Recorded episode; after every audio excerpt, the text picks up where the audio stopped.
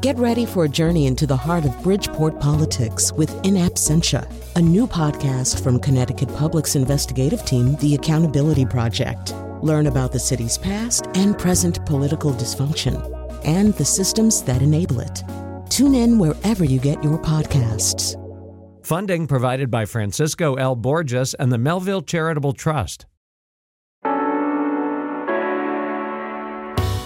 This is Where We Live from Connecticut Public Radio. I'm Lucy Nalpathanchel. Did you raise an eyebrow at this headline last year? Woman diagnosed with broken heart syndrome after the death of her dog. It may be easy to ridicule the notion that someone feels profound grief over the loss of a dog or cat. After all, a pet is certainly not human, but humans have developed attachment to their pets. Today, where we live, we'll find out why.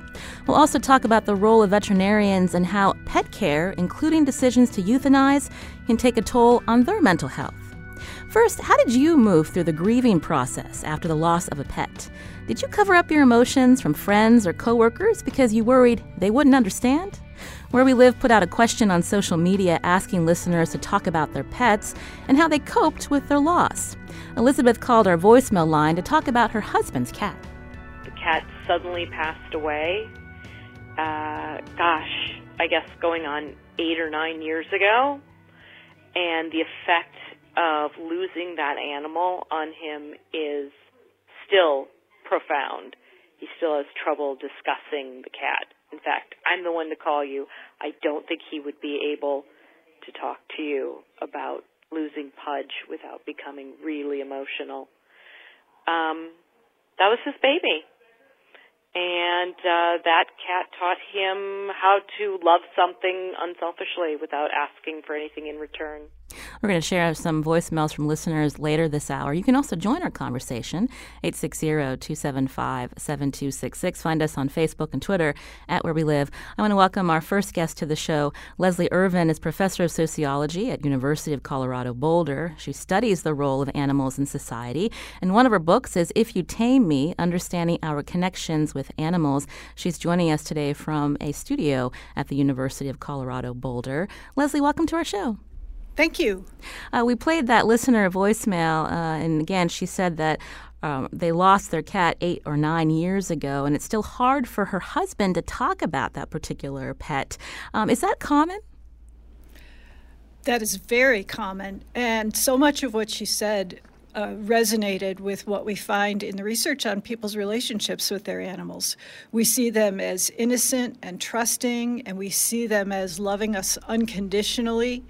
And when we lose that bond, which is different from what we might have with humans, where, uh, you know, they do judge us and uh, we have conflict with them. When we, we lose that connection, it can be very traumatic and long lasting. You're a sociologist, so tell us uh, why you started to focus on the relationship between humans and animals.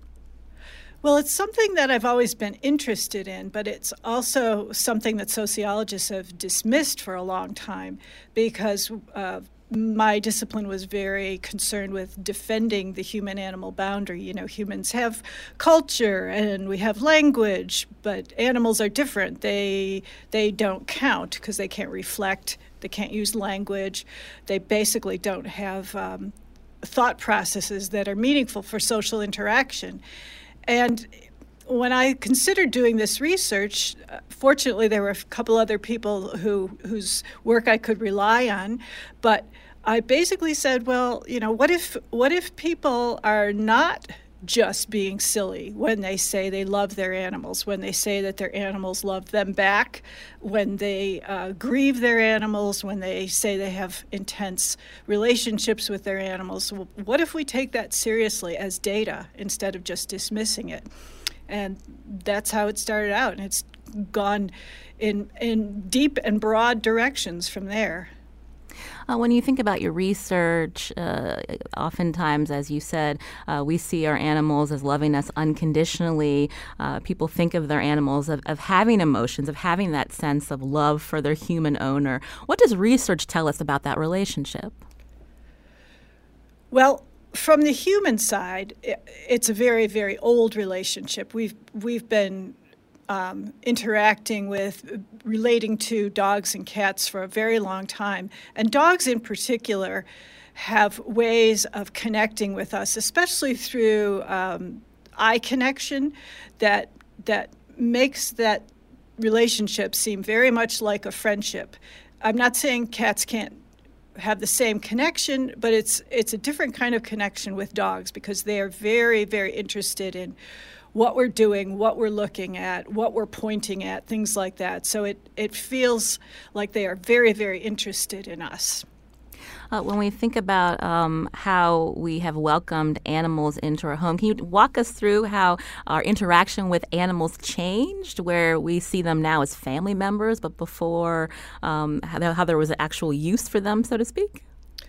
Yeah, for for much of human history, animals were mostly useful. You know, they were uh, herding, guarding, catching mice, catching other other animals considered vermin. They were they were outdoors and they had jobs. Um, as Western societies began to urbanize, began to industrialize, uh, we moved animals indoors. Uh, dogs moved first, and cats really didn't move indoors very comfortably until after World War II with the invention of cat litter. But dogs and cats no longer, the, for the most part, they no longer work. Their their jobs are to um, keep us company, to entertain us. We don't expect them to be um, out watching the the herd all day, to be out in the barn all day. Now, to be sure, there are still many animals who, many dogs and cats who do fill those roles. But by and large, our companion animals are exactly that. They're expected to be our companions. And so having them in our homes uh, makes them, qualifies them as members of the family. And uh, that signifies a really different change in what we think of as the human animal boundary because. Uh, you know, only humans can be members of our quote unquote real family. So when we say this dog is a member of my family, th- this is a significant change in the relationship across history. Leslie Irvine professor of sociology at University of Colorado Boulder, who studies the role of animals in society. Uh, she's our guest today as we talk about uh, human attachment to pets. Uh, we're also going to talk about uh, grief when we lose uh, our pets, and you can join our conversation. Find us on Facebook and Twitter at Where We Live. Uh, Leslie, you mentioned as we welcomed in dogs and then cats into our home, um, they've become members of our family. And when we lose them, why is it so difficult? Your research uh, that this is a difficult moment to make that decision about um, an animal maybe being euthanized. But can you walk us through some of the um, attachment that we have that leads us to that point where it's so difficult to, to get over their death? Sure. And, and this differs by level of attachment. We, c- we can have animals around us well, some people could have animals around them who are not attached to them at all. But for the most part, we build an emotional attachment to us, and the animals are physically dependent on us for food, for water, for shelter, uh, for being able to go to the bathroom, for getting veterinary care, and they're they're completely dependent on us. And if it comes time to making a euthanasia decision, um, it's not always clear. Is it the right time? Uh, should we do more? Should we have done less? What could we have done differently? And so that their dependence on us and their, their level of trust that they appear to place in us um, puts a tremendous burden that we don't face with our human family members. Because we can't ask them uh, what their wishes are. Exactly. Again, this is where we live as we talk about our attachment to pets, also grief when we lose our pet. Uh, we know grief is acceptable in our society when we think about the death of a human relative or friend. But how have people reacted to you when you've lost a beloved dog or cat, a horse, another animal? You can join our conversation. The number 860-275-7266. Uh, I mentioned earlier that we asked our listeners uh, to chime in via our voicemail line about um, their relationship with their pets, and we we heard from a woman named Nancy um, about uh, the moment when she realized it was time to let her dog Rose go. Rose was 13 years old at the time. normally I would just lock the kennel door and leave, but I just happened to turn around and saw Rose looking back at me. Uh, I knew then it was her time. I called my now ex-husband. We brought her to the vet. I held her in my arms and we brought her home and buried her. When I went to work later that morning and told my coworkers she was gone, they were surprised that I had come to work at all the truth was I couldn't bear being alone in the house without her. She really was a buffer between me and a miserable marriage. The hardest decision we have to make about our pets are usually the best ones. It's a very unselfish act, as hard as it is to let them go. I feel her presence to this day and miss her more than any animal I've ever owned. I also have grieved her loss more than any human, which I don't find strange because dogs really are unconditional love. And it's a rare human that possesses that same trait. Again, that was Nancy calling into our voicemail here at WNPR. Leslie, uh, could you talk a little bit about um, of what Nancy shared with us because she's ta- not only talking about this uh, attachment that she had with her her dog Rose for uh, 13 years of her life, but it also uh, was a companion that helped her through, um, as she said, a miserable marriage, and that's also part of our pets when we think about the stages of life that we go through, and our pets are always there with us along the way. That's right. Some some of our friendships uh, with humans don't last as long as our relationships with animals. Uh, if they're our, some of our cats in particular can be very long long lived. Um, you, the caller talked about the, the, spiritual connection with her dog, but you can also sense the loss physically, materially. When you look around the house, you know, well, that's where uh, the dog used to used to lie. Um, the dog would always be here when I got up in the morning. Um, this is the time I always took the dog for a walk. Uh, this is where the cat's food used to be. And we, we feel those physical and material losses c- because animals structure our lives. Um, I recently did research for a book on homeless people who live on the streets with their pets, and many of them in fact, most talked about how their animals provide a reason for living. And for a few, a few, people, they even described their animals as their suicide barrier. This is all I have to make me keep going, they told me. Mm. Uh, we hear those anecdotes from from uh, people we know when you lose an animal. Uh, sometimes the hardest thing is to go home and they're not there to greet you at the end of the day. Um, and we were also talking, uh, Leslie, about uh, again this uh, feeling of grief that many of us go through at some point in our lives if we have an animal. But as a sociologist, do you see it changing where people are not afraid to talk about pet loss, or is there are still stigma surrounding that? It's changing. There is still some stigma, but much less than there used to be. Uh, I think of 20 years ago, it would would be more like, "Oh, get over this. It, you know, it's just a cat or it's just a dog." But I think now we have. I talked about the the human animal uh, boundary breaking down a little bit by taking animals into our family, and I think more and more people are understanding that that blurring, even if they don't understand it in so many words. But they understand that there is, we no longer see this harsh distinction between humans and other animals, and a loss of a life is uh, is a loss. And we also now have uh, more resources that that recognize the intensity of the connection and the loss. So we have pet loss support groups. Um, 20 years ago, you couldn't even find a sympathy card for the loss of an animal, and and now they're they're quite common. Hmm. I think uh, there have been reports that some uh, companies even allow people to take bereavement uh, when they've lost a pet. Is that something that um, is is more accepted or ridiculed, Leslie? I've I've heard that it's more common. Again, I think there are a lot of people who would accept it and encourage it, but there's still, you know, there are still people who are uh, very much on the oh it's just a dog side of the equation and think that you should be able to get over it. This is Where We Live from Connecticut Public Radio. I'm Lucy Nalpathanchel. Today we're talking about the reasons behind why we're so attached to our pets.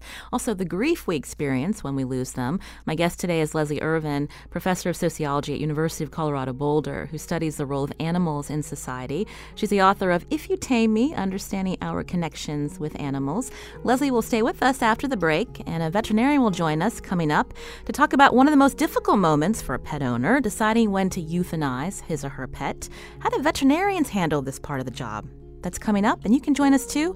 860 275 7266. Find us on Facebook and Twitter at Where We Live.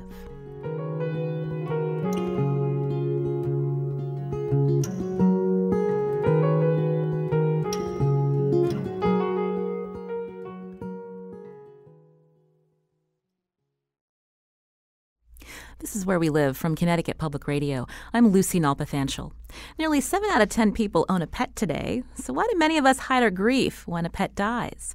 Is it a fear of being seen as overly emotional or being ridiculed for missing a beloved animal?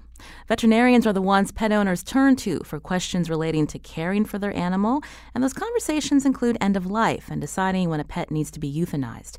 You can join our conversation today, 860 275 7266. Find us on Facebook and Twitter at Where We Live. Uh, my guest uh, from the University of Colorado Boulder, from a studio there, is Leslie Irvine, prof- professor of sociology at the university. She studies the role of animals in society, and she's the author of If You Tame Me Understanding Our Connections with Animals. And joining us now in studio is Dr. Jenna Gianguerra, veterinarian and surgeon at Veterinary Specialists of Connecticut here in West Hartford. Uh, welcome to the show. Thank you for having me. So, what led you to become a veterinarian? Um, I grew up around medicine. Um, my father is a orthopedic surgeon. He's an MD, and so I was surrounded by it. I went to rounds with him because I was a total nerd. um, and I always, we always had dogs in the house. I, I grew up around dogs, and um, I always had a tremendous connection with our pets. Um, and it just sort of fell into that way. I was daddy's little girl and I wanted to pursue medicine and it just ended up being veterinary instead of humans. I've always thought it was a, it's a difficult job because your patients can't tell you what's wrong. Uh, yes. And my dad, I mean, I love my dad. he's always said that he he's always told me you're going to be so much smarter than me because your your patients can't talk to you. And um, I've always um, respected that um, his support for that. So yes, it is a lot harder, and um, they bite. uh, we were talking about um, the reasons behind uh, why we've grown attached to our pets uh, with uh, Leslie, a sociologist at the University of Colorado Boulder. And then part of the discussion uh, that we wanted to turn to is, you know, how do you make that difficult decision or talk uh, with your clients about the time when they have to think about end of life because our animals don't live as long as we'd like? I mean, how do you broach the subject with your clients? Um, it's not an easy conversation to have. Um, nobody enjoys that conversation. Um, I try to approach that conversation from a perspective of um, honesty and also from a place of compassion as well.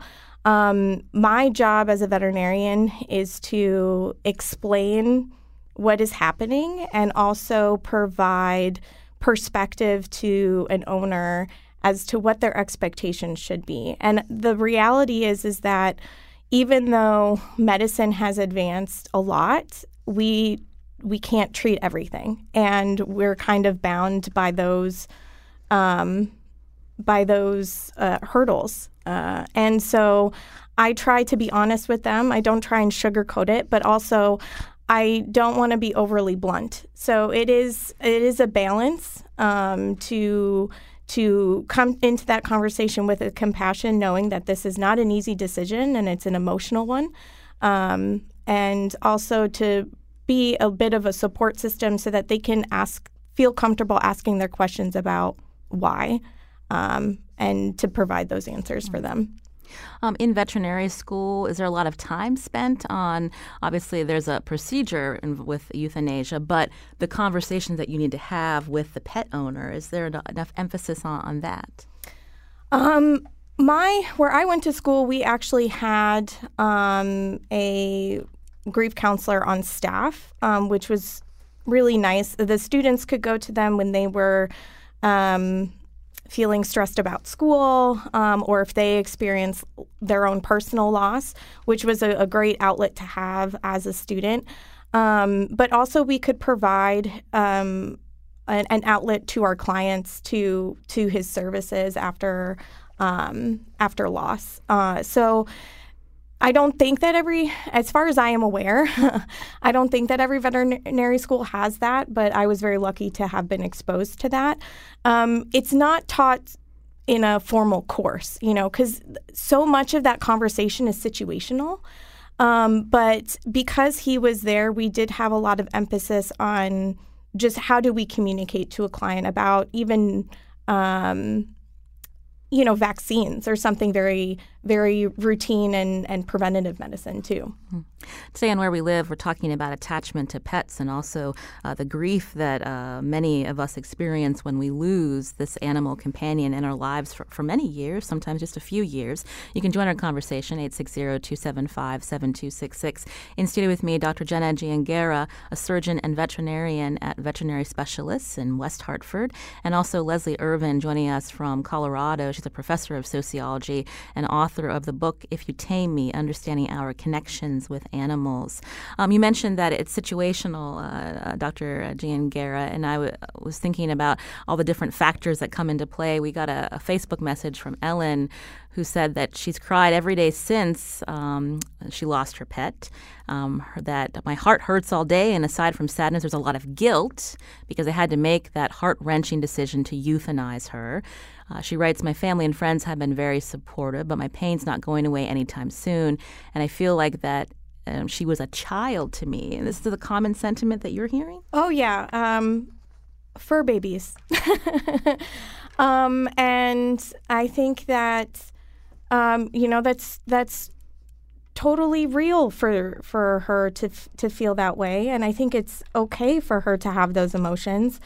Um, you know but if she's struggling with you know they say that time heals all wounds you know and if she's struggling with how long it has taken her, then I think that you know there shouldn't be any um, fear about reaching out to to someone uh, to ex- to discuss the grief. Mm. Um, you know, and sometimes even though family members can be very supportive and friends can be very supportive, sometimes you need to talk to somebody else, and it's not bad or wrong to do that.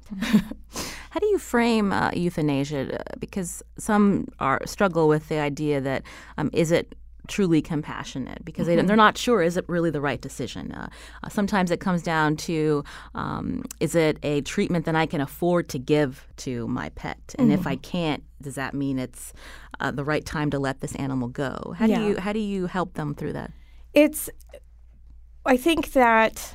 Um, for an owner, it is a it's a hard decision to come to because you know something you had mentioned in the previous segment too is that you can't ask the patient what they think, you know, and um, and so there is a lot of responsibility and weight that that carries.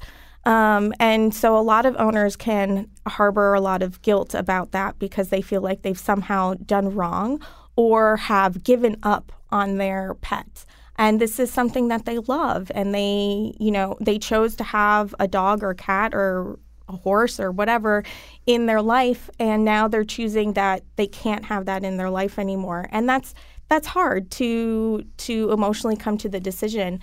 Um, so what i try to express to them you know depending on the situation is that what they're choosing is not um, is not a cop out um, they're not walking away from their pet by choosing this as an option, but that it's truly a treatment plan.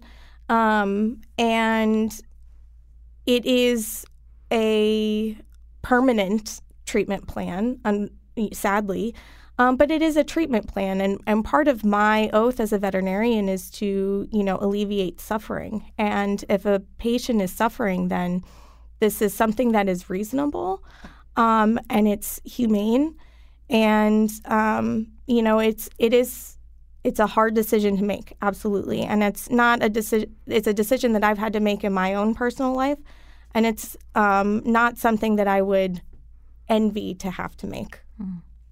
Is it hard to put judgment aside if you know that this animal before you could live uh, a few more years, uh, but because of the cost of a treatment mm-hmm. that a mm-hmm. pet owner can't afford it, yeah. that you have to then make this you this decision to euthanize? Yeah, that is something that it kind of muddies the water. Is that the decision is not a um, a, a purely logical decision in the sense of this is a disease that I can't fix, and now this is a way that we can alleviate suffering. But also, there is the financial component to it. And so that does carry, that is a source of where I think some of this owner guilt um, that they carry because I didn't provide enough somehow um, because of the the financial burden. And um, when that comes into play, I try to, again, you know, that is a component of the decision making process. And unfortunately, it is a reality. But I try to focus on the medicine, which is what I can. What I can comment on most heavily because I, I can't, you know, I can't make sure you win the lottery. You know, I have no control over that but I can explain to you the disease and I can explain to you the reality of the situation. And even if you had all the money in the world, sometimes that's not enough. Uh, Leslie Irvine's with us from the University of Colorado Boulder. Leslie, uh, could you talk a little bit about, um, even though uh, animals have been uh, accepted into our homes, they're seen as members of our family. In reality, uh, you know, they are seen as property, and, and, that that's why it can be complicated um, at the, the vet's office if uh, there's a situation where an animal can live for some time. But really, it comes down to if the pet owner has the financial um, resources to to choose a certain treatment to prolong a life. Yeah, veterinarians are in a really challenging position because legally, the the owner can say, you know, th- this this animal should be getting this or that treatment, um, and if that treatment is euthanasia, that is within the owner's right to say, as with the animal as as property. Now, um, the veterinarian has the obligation to um, alleviate suffering. So the veterinarian has to juggle the patient's best interests with what the, the human client uh, is willing and able to provide. But that, that property status is something that um, it sounds very negative, but it, it actually, in many ways, is a protection for animals because if if animals are our property, then that's a safeguard in animal welfare and animal abuse issues because you can you can track down an owner, you can prosecute an owner. If if the animal is not your property, then you're not responsible for him or her in any way. And so the the, the legal and ethical questions surrounding the property status of animals uh, have far reaching implications. This is where we live. Uh, today we're talking about human attachment to pets, also uh, the grief uh, that many experience uh, when they lose their uh, animal companions. You can join us, 860 275 7266. Uh, Chris is calling. He's on the road. Hopefully, Chris, you're pulled over as you, as you talk with us today. Hi. Um, could you hear me okay? Yes, go ahead, Chris. Yeah, um, when I first was dating my wife um, a long time ago, my wife was never allowed to have a pet because of her crazy father and we got um, a cat. We lived in Brooklyn at the time. We got a Brooklyn Alley cat. She was 34. I was 37. This cat was one in a million. It meowed in a million different ways. It would fetch like a dog, beer caps and paper balls. Um, it had all kinds of quirks, and it died suddenly when it was only nine, and we were just devastated. Um, I mean, I had lost two cats when I was younger in my early 20s, the cats that I'd grown up with since I was a child. And of course, that was upsetting, but this was worse because, you know, it was my cat with my girlfriend. You know, I guess, I guess we were married when the cat died. Yeah, by the time the cat died, we were already married. But here's the other part of it. Um, I guess three weeks later, we went out and got a new kitten. And the new kitten, in a lot of ways, is even better than the other one, I hate to say. Um, it's more affectionate and sweeter. The other cat had a mean streak towards my wife, would attack her leg and stuff, you know. Um, so it's weird. I was just going to comment how if your wife or your mother or your son died, you can't go out and replace them, but you can actually replace a pet. It doesn't replace the actual pet. You know, our first cat was Tiger Lily. There's only one Tiger Lily, but the new cat, like I said, is even better in certain ways, and we love it dearly. You know. Well, Chris, thank you uh, for sharing the story about uh, the many cats in your life uh, uh, today on Where We Live. Again, as we talk about human attachment, I wanted to go back to Leslie Irvine, who's a sociologist. Uh, in your research and research of, of others looking at animal cognition, uh, what have we learned that may make it even harder for us to think about these end of life decisions? I think there was a, a, story a few years ago about how dogs have the vocabulary, I think, of a of four year old? Some do, yeah.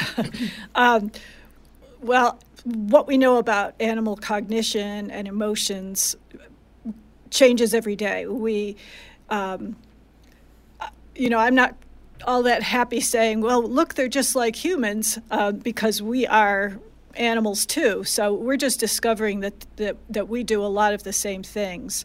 So, as your caller pointed out, the, the animals feel replaceable in ways that human beings are not, but you could still have a stronger attachment to an animal that you could to than you could to a human being. Uh, uh, we have a veterinarian studio with us, Dr. Jenna uh, Giangera. Did you want to add uh, to what uh, Chris was talking about, his sentiment of being able to replace uh, animals that we've lost?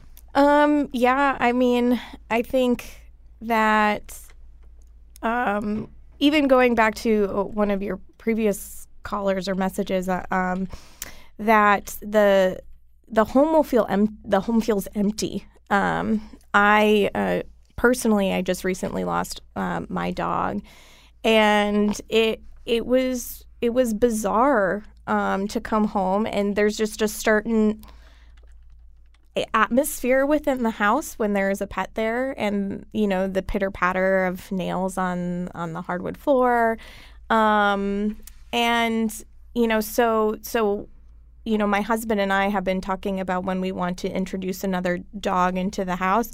And right now is not quite the right time, but I, I mean, you need to allow yourself the kind of the grieving process. And for some people, that takes a couple years, and some people that you know, um, it doesn't take as long for them. But but yes, I mean, we're definitely a family that will always have animals in the house. Uh, what you mentioned, uh, Dr. Giangera, sounds uh, similar to a, a, listener who wrote on Facebook, Susan. Uh, they lost their dog, Pete, and uh, she said, um, I will always say I will suffer their loss, the pet's loss, before I allow them to suffer.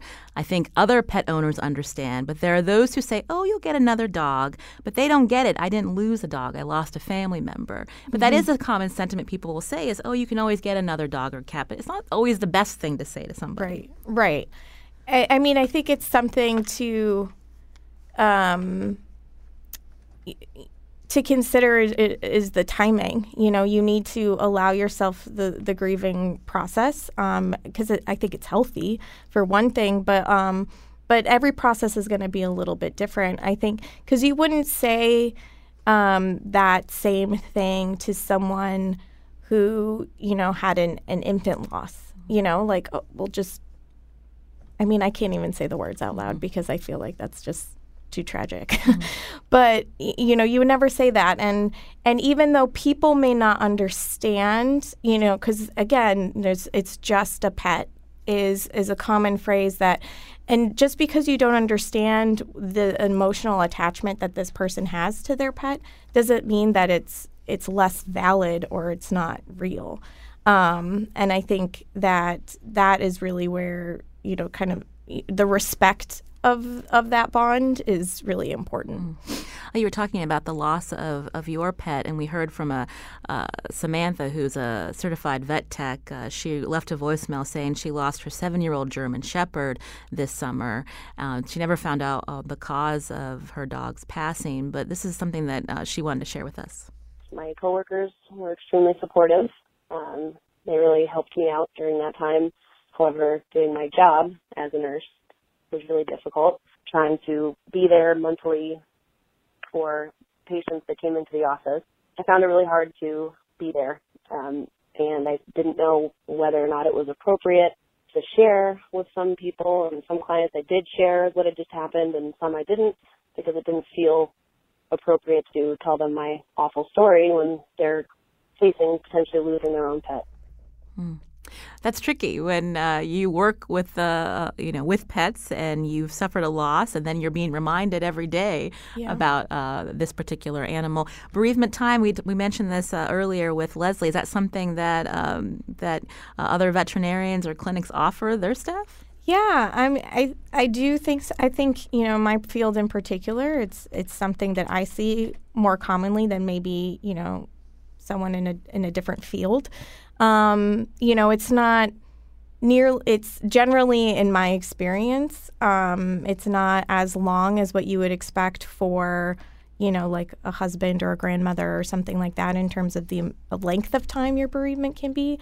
But I think, uh, especially in, in my field in particular, people are, are very understanding and respectful of of the the grieving process um, when you do lose a pet.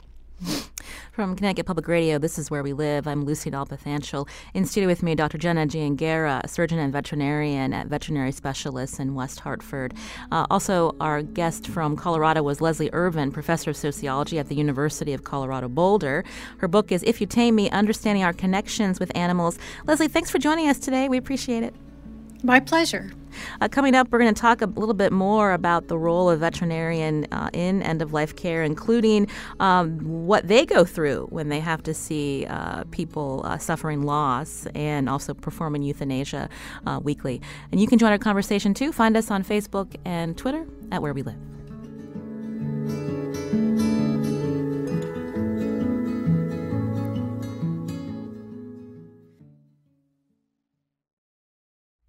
This is Where We Live. I'm Lucy Nalpathanchel. Today we've been talking about uh, pets and our attachment to them, as well as uh, grief that we experience when we lose them. My in studio guest, Dr. Jenna Giangera, veterinarian and surgeon at Veterinary Specialists of Connecticut in West Hartford.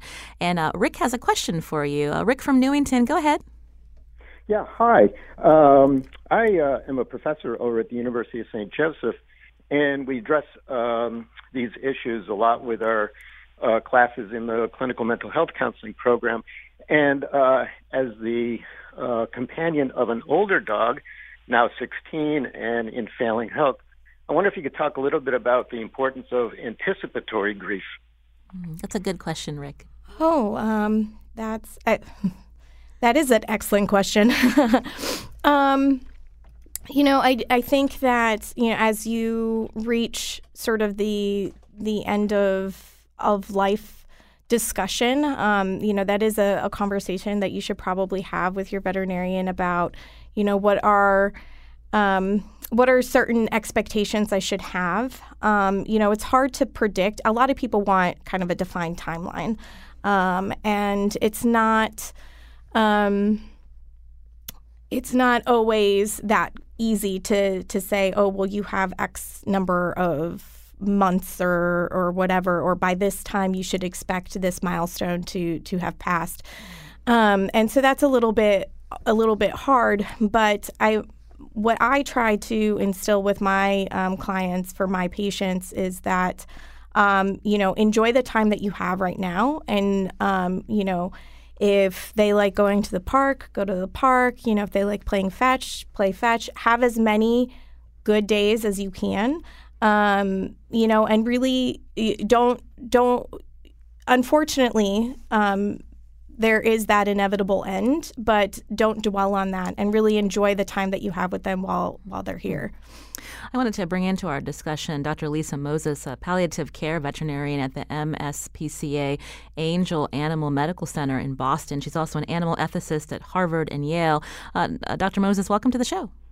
Thank you for having me. Um, the reason we invited you on is because we wanted to hear more about uh, of, uh, the conversation that veterinarians have among themselves because uh, you're in a job that can be emotionally uh, taxing at times, and there's something called uh, um, I think it's um, moral distress that you're experiencing. Talk a little bit uh, us through about what that is exactly.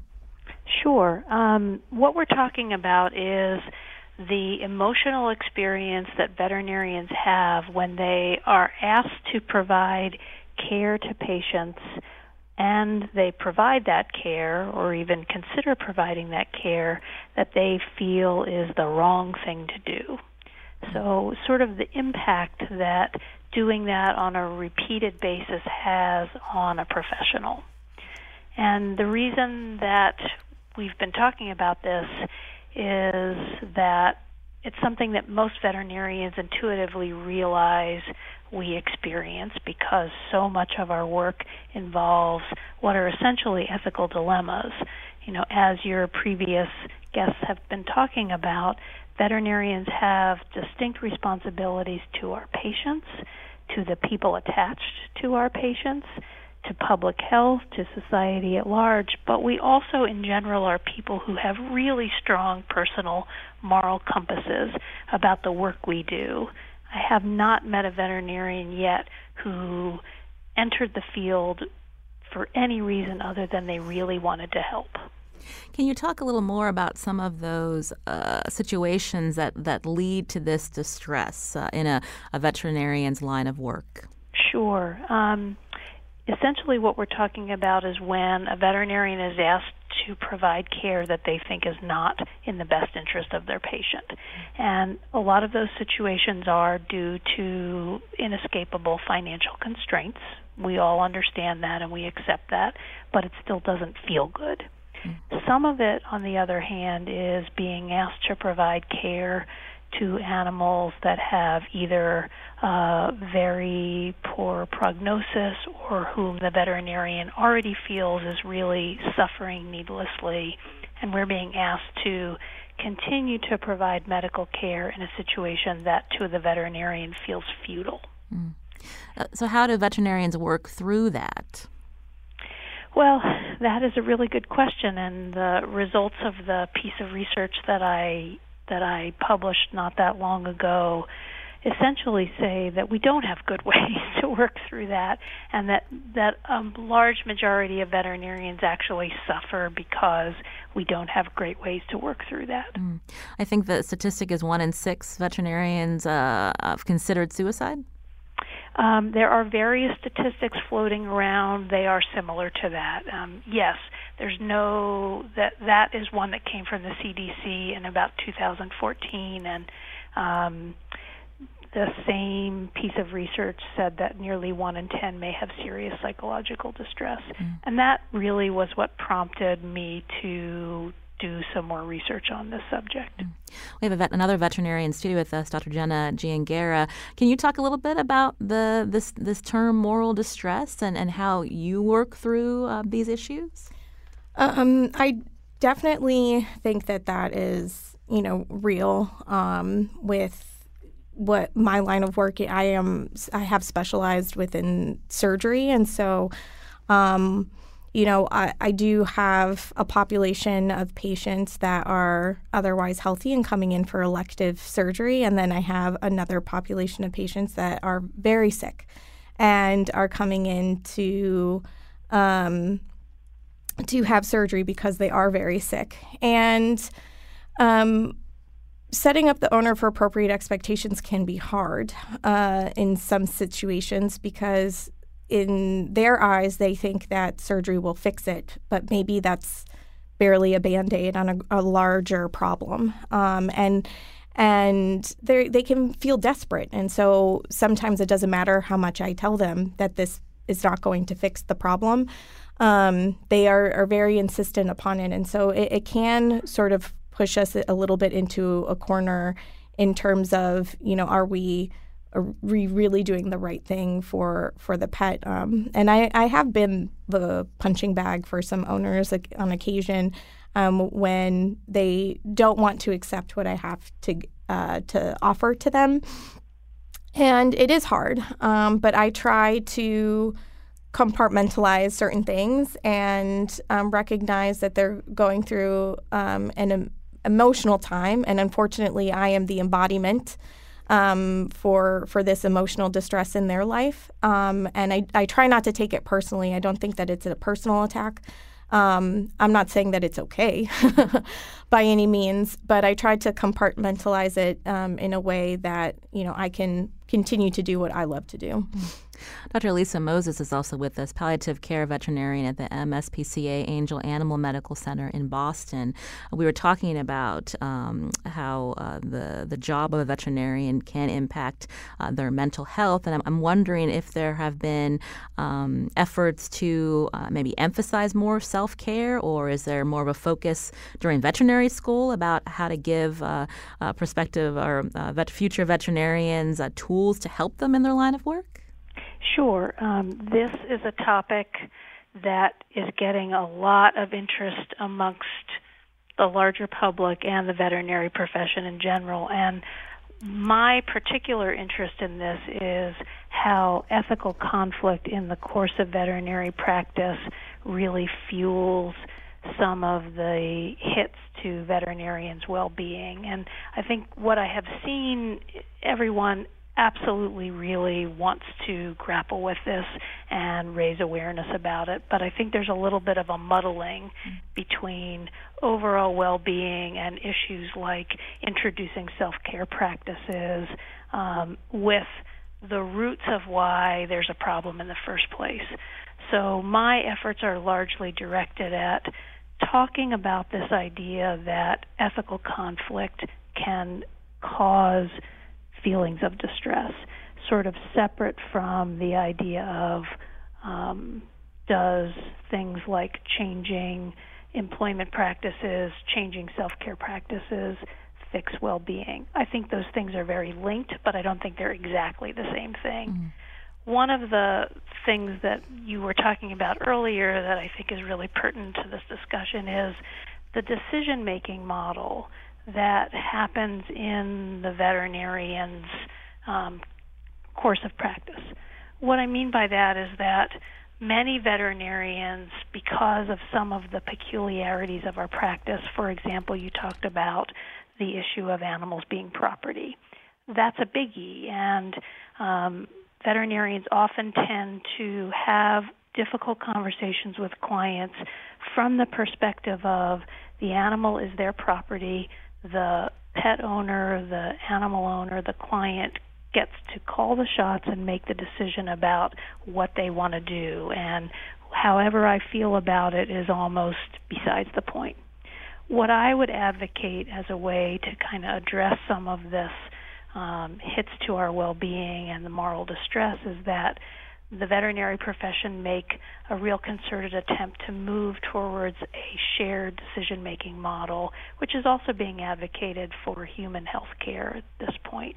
Um, and what I mean by that is the idea of it being a team effort where the veterinarian is not a um, kind of robotic, not emotional, not um, emotionally connected to the decision. And and I think that we have to, as veterinarians, give ourselves permission to share with pet owners that we do have feelings about what happens to our patients. Um, our patients. We care. And I want to communicate to the pet owning public that if you develop a trusting relationship with your veterinarian and you can talk with them about what they really think is the right thing to do, it may overall end up feeling better for everybody and maybe even improve patient care. Mm. We're going to have to leave it there. Uh, again, Dr. Lisa Moses is a palliative care veterinarian at the MSPCA Angell Animal Medical Center in Boston, also an animal ethicist at Harvard and Yale. Dr. Moses, thank you. Thank you. Also, Dr. Jenna Gianguerra, who's a surgeon and veterinarian at Veterinary Specialists of Connecticut in West Hartford. Thanks for coming on today. We appreciate it. Thank you so much for having me. Uh, today's show is produced by Carmen Baskauf. Also, special thanks to our technical producer, Kyone Wolf, and to Lydia Brown. And thanks to our listeners who participated in our first voicemail project to, to call ahead of time to leave your comments uh, related to the topic. Uh, it's not easy to talk about pet loss and grief, but we hope that we uh, gave you the opportunity to think more about um, this topic that, again, impacts uh, many of us at some point in our lives. I'm Lucy Nalpathanchel. As always, thanks for listening.